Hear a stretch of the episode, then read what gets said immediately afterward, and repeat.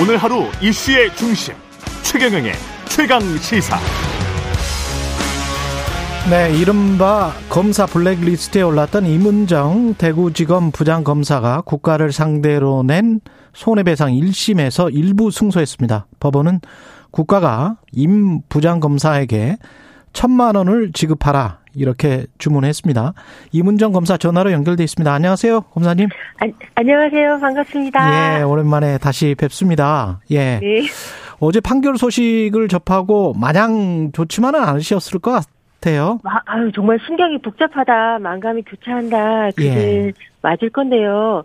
저 같은 경우에는 징계를 예전에 과거사 재심 사건 때문에 맞고 나서 징계 취소 소송이 1차 중기 계획, 검찰 개혁 1차 중기 계획이었고, 이건 국가 배상 소송이 저한테는 2차 중기 계획이었어요. 예. 제 생각으로는 한 5에서 7년 정도면 대부분 판결까지 날 거다라고 생각했었는데 1심이 4년이나 끌 줄 몰랐다가 음. 나한테 4년 끌- 끌- 끌어가지고 이 판결 받았을 때 아, 마음이 좀 많이 복잡하더라고요. 그래도 뭐 고단하지만 보람차다 이런 생각도 있었습니다. 예.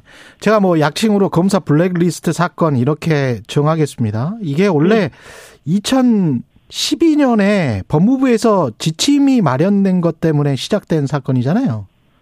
지침을 그때 만들었는데 예. 어 제가 그 블랙리스트에 올랐던 거는 무죄 구형하고 네. 정지 먹고 복귀하던 2013년 6월 달에 그랬죠. 블랙리스트 명단에 제가 오른 걸로 제가 솔직히 전달 받았거든요. 예. 그래서 뭐 저한테는 이게 그 블랙리스트 지침 자체가 그때는 솔직히 문제 검사가 없지 않잖아요. 예컨대 예. 뭐 한동훈 장관 처남인 진동균 검사 같은 경우는 성적인 문제는 옛날부터 유명했었고 성적인 김웅- 예. 예, 그 김웅영 검사 자살로 몰고 간 김대현 부장 같은 경우도 갑질로 유명했고 문제 검사들은 많았으니까 근데 그런 분들이 블랙리스트에 오르는 건 아닌데 여하튼 문제 검사들에 대해서 관리하겠다는 좋은 취지로 만들었지만 정작 악용한 거는 문체부 블랙리스트처럼 말 안 듣는 검사 예. 그런 사람을 하는 걸로 악용해 버린 게 정말 문제였는데 어 결국 지침을 한번 까봤더니 지침 내용 자체가 너무 허무맹랑해서 음. 재판부에서도 거기에 대해서 문제가 있다라고 판단한 것으로 보였습니다. 지침 내용이 너무 홍무맹랑하다고 하셨는데 좀 소개를 네. 해 주십시오. 언론에서도 잘 보이지가 않더라고요. 그 내용이. 아, 그러니까 이게 재판이 이렇게 오래 끌었던 이유가 예. 어, 좀 슬픈 일인데 제가 문재인 정부의 법무부를 상대로 소송을 한 거잖아요. 예. 그래서 그동안 그 문재인 정부의 법무부에서 우리 그 집중관리 대상 검사 제도 관련된 지침은 그 청렴성 제고를 위해서 마땅히 업무상 만든 거고 정당한 거다. 근데 내용은 못 준다. 어. 그 정당 공부 수행을 갖다가 저해할 수 있다면서 못 준다라고 해서 4년을 버텼어요. 그랬습니다. 예. 예, 2019년도에 국감 때 그 이철희 국회의원이 그걸 어떻게 구했는지 국감에서 그거를 까는 바람에 음. 2019년 국감 때 어, 윤석열 총장이 우린 정당한 업무다 뭐 이런 식으로 변명하고 한동훈이 그 지침 만든 사람 아니냐는 말이 나왔을 때 한동훈은 안 만들었다.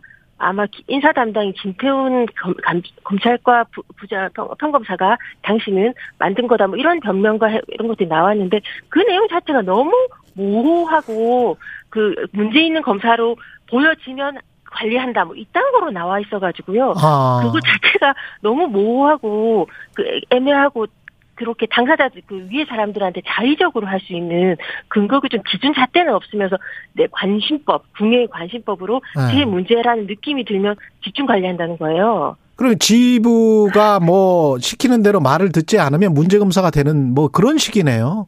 그러니까 집, 그 정말 갑질로 몰고 갔던 김대현 부장 같은 경우는 정말 유명한데 예. 그 사람이 집중 관리된 게 아니라 게시판에 남들 다 보라고 이런 이건 아니지 않아요 게시판에 글 쓴 제가 집중 관리가 된 거니까요. 아. 그게 너무 황당한 거죠. 오히려 내부의 문제를 지적하고 좀 더 잘해보자라고 문화 개선을 하거나 제도 개선이나 관행 개선을 해보려고 하는 검사가 문제 검사가 돼버린 거네요.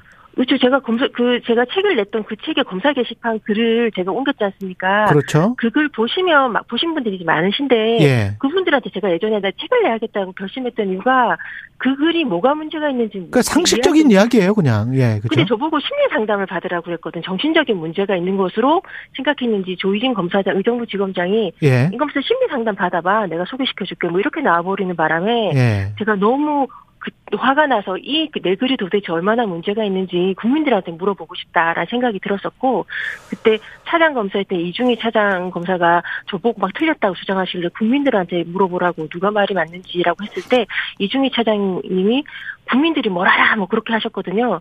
그래서 그제제 말들이 도대체 뭐가 문제가 있는지 예. 그몇 년치 지나면 제 말이 다 맞잖아요. 그렇죠. 이런 것에 대해서 제가 좀 너무 검찰이 그런 점에서 거- 개혁이 안 되고 자체 개혁이 안 되는 거긴 한데 예. 그것을 갖다 명징하게 드러내는 사례가 제 사례라고 생각이 들어서 뭐 그것이 일부나마 어 저기 조금은 인정받았다 싶은 생각이 들어서 조금은 위로를 받았습니다. 우리 사회가 한 걸음 더 나아간 것 같은 게 또 지금 저 임권사님 말씀하실 때 실명이 이렇게 팩트로 딱딱 나오잖아요.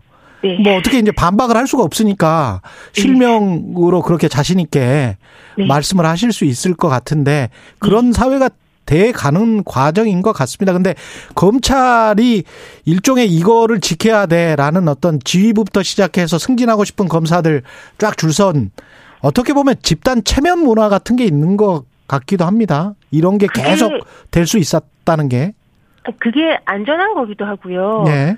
자기한테 유리한 거기도 하고요. 그렇지. 이렇게 눈 질끈 감고 시키는 대로 하면서 인정받고 살면 예. 승진과 뭐 안, 안전은 당연하고 승진도 있고 결국 그것이 홍만 표시인가요? 뭐 그 검사장 그렇죠. 오피스텔 백채 마련하잖아요. 예.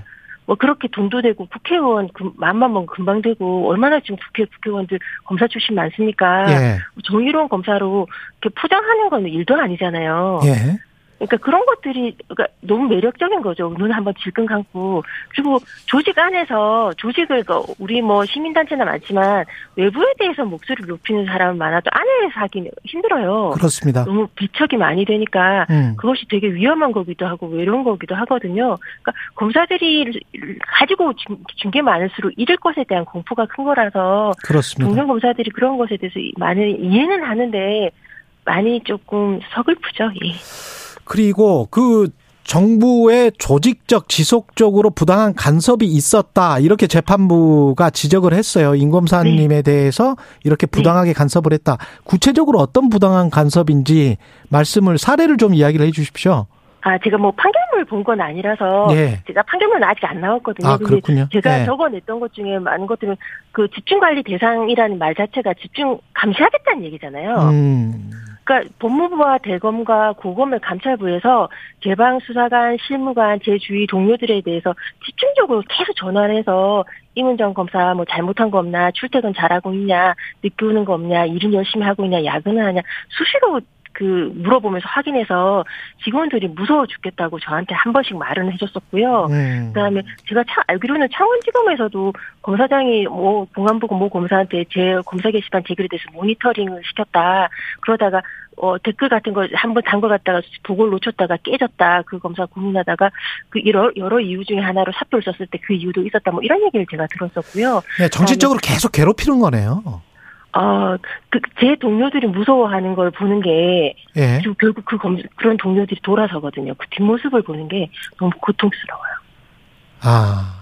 그 그래도 옆에 있어줬던 동료들이 아무래도 이 친구랑 계속 옆에 있으면 내가 불이익을 받겠다. 무서우니까 그리고 결국은 너 이문정이랑 친하다며 이 질문을 받게 되면요 아. 안 친하다고 하고 결국은 내가 안 친하고 이문정한테 연락하지 않았다는 것을 증명하기 위해서 더 조력자 색출 소동에 앞장서는 걸 제가 봤거든요. 어, 일제 시대네 이건.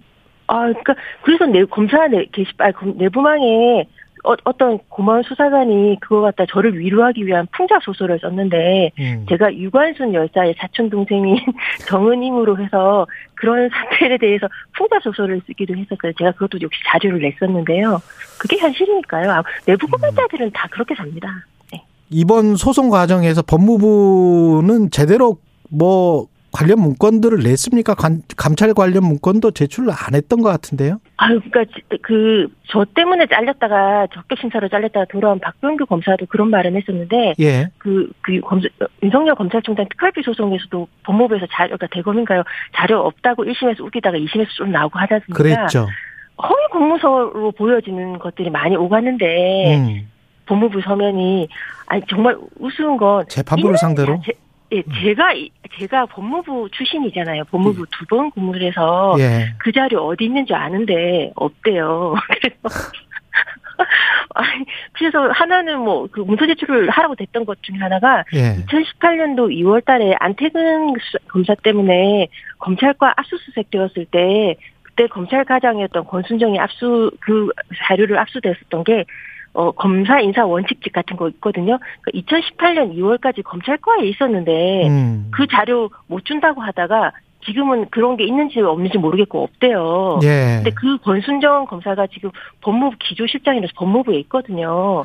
그러니까 그렇죠. 법무부에서 그냥 물어보고 음. 지금 검찰국장 신재영 검찰국장한테 그때 버- 문재인 정부에서 역시 검찰과장이었으니까 모르냐고 이 어딨냐고 물어보면 다 있을 건데 음. 없대요. 그 환장하더라고요. 이 지금 저 블랙리스트 만든 사람들이랄지 사실상 이걸 뭐 관리하면서 계속 그 주도했던 사람들은 처벌 받아야 될 것 같은데 상식적으로 보면 제가 국가배상 소송을 제기했던 이유 자체가 예 문지부 블랙리스트 그런 판례들 검찰 검찰이 만든 거잖아요. 그랬죠. 제가 그 검찰에서 그 수사할 때 제가 저는 블랙리스트 피해자로서 황당하면서도 예. 너희들이 만든 이 판례가 너희들한테 족쇄가 될 거다. 음. 내가 국가배상 소송 제기하면 이 자료를 내가 어느 정도만 입수하면 그렇죠. 그걸로 제가 고발하겠다 이런 마음으로 제가 국가배상 소송을 한 건데 예. 역시 자기들도 그걸 아는지 못 준다고 하면서 재판을 4년 끌어버려 가지고 예. 그 제가 이제 피해를 받았던 상당 기간이 공소시효가 지나버리고 있는 거예요. 예. 공소시효 문제가 있어서 아마 법무부에서 그것 때문에 4년 동안 안 주고 버틴 것 같아요. 법무부 또 항소할 것 같습니까? 아, 법무부는 항소한다고 밝힌 걸로 제가 기사를 봐서요. 어, 뭐, 좀 다행이다 생각하고 저는 어차피 이거 대법원까지 간다고 소 제기할 때부터 각오하고 있던 거라 예. 뭐 같이 하면서 이제 무엇이 사실인지에 대해서 국민들 앞에서 공개적으로 한번 다퉈보는 거면 음. 역사에도 의미 있 게 남지 않을까 싶어서요. 그뭐 감사하고 있습니다. 예. 그리고 뭐 인권상 특별상도 받으셨지만 책 네. 계속 가보겠습니다. 인쇄 1억 2천 1억 천만 원을 예. 사랑의 열매 기부하셨네요. 아, 제가 원래 책 낼 때가 낼때 예. 이거는 세상에 우리 검찰이 어떤 식으로 특수 수사를 하면서 사건을 조작하고 정의를 왜곡할지에 대해서 알려야겠다는 사명감으로 책을 쓴 거지. 예. 여기에 대해서 부수적으로 인쇄 소득을 제가 조금 더 취한다고 한다면 음. 사람들이 저는 뭐 사방팔방에서 돌팔배가 나- 날아오는 사람이잖아요. 저거 돈 벌려고 저런다라고 할 거기 때문에 책 낸다고 할 때 신고할 때부터 이거는 호루라기 재단 등에 기부하겠다라고 음. 신고서에 아예 그 못 박아서 냈었어요. 그러니까 전액을 예, 그래서 저는 사람들한테 이것으로 인하여 응원과 마음은 받지만 인생은 필요한 곳으로 간다는 통로가 되었다고 생각을 하고 이 그렇군요. 책을 봐주시고 응원해주신 분들 그리고 이런 거 그 기부에 도움을 주신 분들한테 감사하다는 말을 2% 제가 책 내고 나 처음 나온 프로가 2%니까 꼭 하고 싶었거든요. 감사합니다. 저희가 감사합니다. 1억 천만 원이 사실은 작은 돈은 아닌데요. 조금 더 할 거예요. 책 인쇄에 조금 더 받았거든요. 조금 더 할 거예요. 예. 사회에 소금이 계속 돼 주시기 바라고요. 예, 고맙습니다. 그리고 올해 한국 기독교 교회 예, 네. 예. 오, 이것도 하나 소개해 드릴게요. 올해 한국 기독교 교회 협의회 인권상 특별상도 받으셨고요. 이것도 축하드리고요. 감사합니다. 예. 지금까지 이문정 대구지검 부장검사였습니다. 고맙습니다. 고맙습니다. 예.